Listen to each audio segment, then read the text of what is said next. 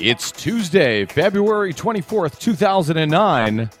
Obama reverses Bush policy, and China and India play along. California is drying up. And talk about disappearing credit. I'm Brad Friedman. And I'm Desi Doyen. And this is your Green News Report.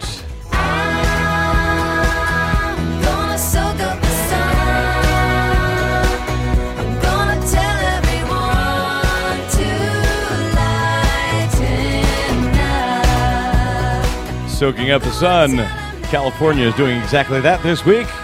Desi Doyen, kick it off with the headlines. Uh, well, more than 140 countries, including the United States, have agreed to negotiate what is a legally binding treaty that will regulate and phase out the use of mercury. Now, this is at a UN meeting of environmental ministers in Nairobi last week. Now, what's big about this is that once the Obama administration said it was going to embrace the idea of negotiating this treaty, in other words, reversing the course set by the Bush administration, China, India, and other nations then agreed to participate in the goal of this mandatory treaty. Now, I recall back with the Kyoto treaties that uh, one of the reasons that Bush gave for not signing on to it is that China and India were not interested. Exactly. Is, but i- here in this Mercury Treaty, they are interested. Yes, they are. Basically, Obama said, you know, we will do this. We are interested in the goals of this treaty. It will take time to negotiate. It has not been established yet. But all of these countries, including China and India, said, okay, we agree. We are going to sign on to negotiate this treaty, which should be completed by 2013. And what about Kyoto?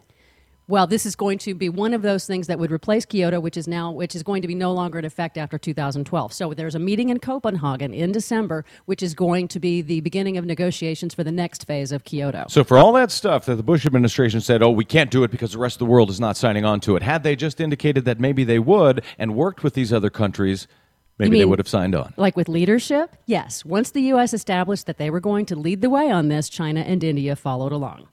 What a pleasant surprise. Isn't that neat? That Now, is neat. Uh, yeah. So anyway, moving on though, the uh, California state water officials, and I'm sure most people have heard about this, have announced and asked all Californians to immediately cut 20% of their water use in the face of this long-running drought. And they say that you know if we don't, we could have the, this drought be the next serious hit to the California economy. Um, and on top of that, federal water managers last week announced a plan that they're going to have to cut off water to thousands of California farms because of the drought. Now, the U.S. Bureau of Reclamation manages federal water supplies, and they're going to have to completely stop surface water deliveries. That's a very specific kind of hmm. water for at least three weeks. And this is the first time they've had to do this since 1992, which was the California's last major drought. Now, they say that the recent rains that we've had have been great, wonderful, but are not enough to make up for the deficit in our state reservoirs. Like Lake Shasta, for example, is now only 35% full. So now, are the, the feds are allowed to come in and determine how much water goes to state farms? No, these are two separate systems. There's Right. a federal water management system that has to do with, you know, mountain streams and rivers and dams and reservoirs, and there's also a separately managed state water system, and that deals with, you know, reservoirs and uh, the canals and things like that. So these are two separate systems, and they're both announcing separately that Californians need to one conserve 20% immediately, and also the State Department of Water Resources, uh, the official there said that they expect that all of the cities in the California will have to impose mandatory rationing programs by summer. and when the feds come in and cut off water, this is go- they're cutting off water to who? To farms? To the farmers, farmers? yes. Uh, farmers get 80% of their water supply from the federally managed system. Now, farmers are saying that they're going to have to change the kind of crops that they use, like, you know, low value crops that take a lot of water, like cotton. They don't get a lot of money for it. They're going to have to start using well water, which is more expensive.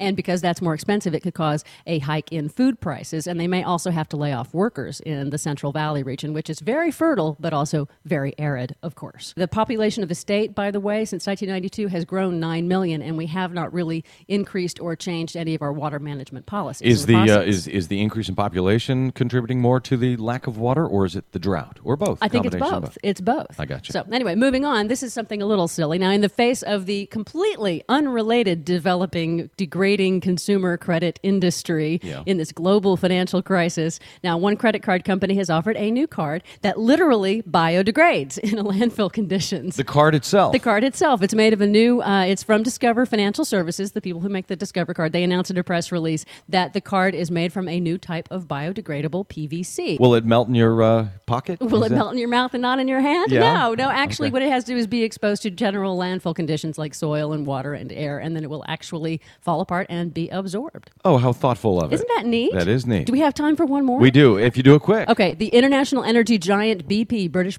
Petroleum, has agreed to pay nearly 180 million to settle a case after a refinery explosion 4 years ago that killed 15 people. Basically, regulators said first of all they violated the Clean Air Act and made them pay a 50 million dollar fine in violations for the refinery blast itself. And since then, further investigations have revealed that the company has not obeyed its agreement to create and monitor emissions around the town of Texas City. So now they have to pay an additional 161 million, but only 12 million of that goes to fines. The rest goes to buy new equipment to control emissions. Read about that and much more at greennews.bradblog.com. Got a question, got a comment, got a complaint? Send it to greennews at bradblog.com. I'm Brad Friedman. And I'm Desi Doyen. And we'll see you next time on the Green News Report.